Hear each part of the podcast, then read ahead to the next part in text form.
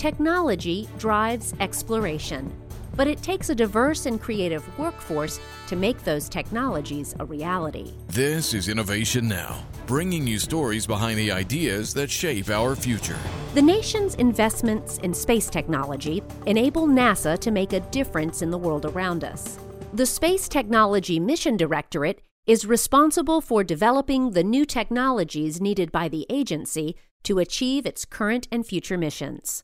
Meet some of the women who help make NASA technologies happen. My name is Carly Zumwalt, and I help land spacecraft on other planets.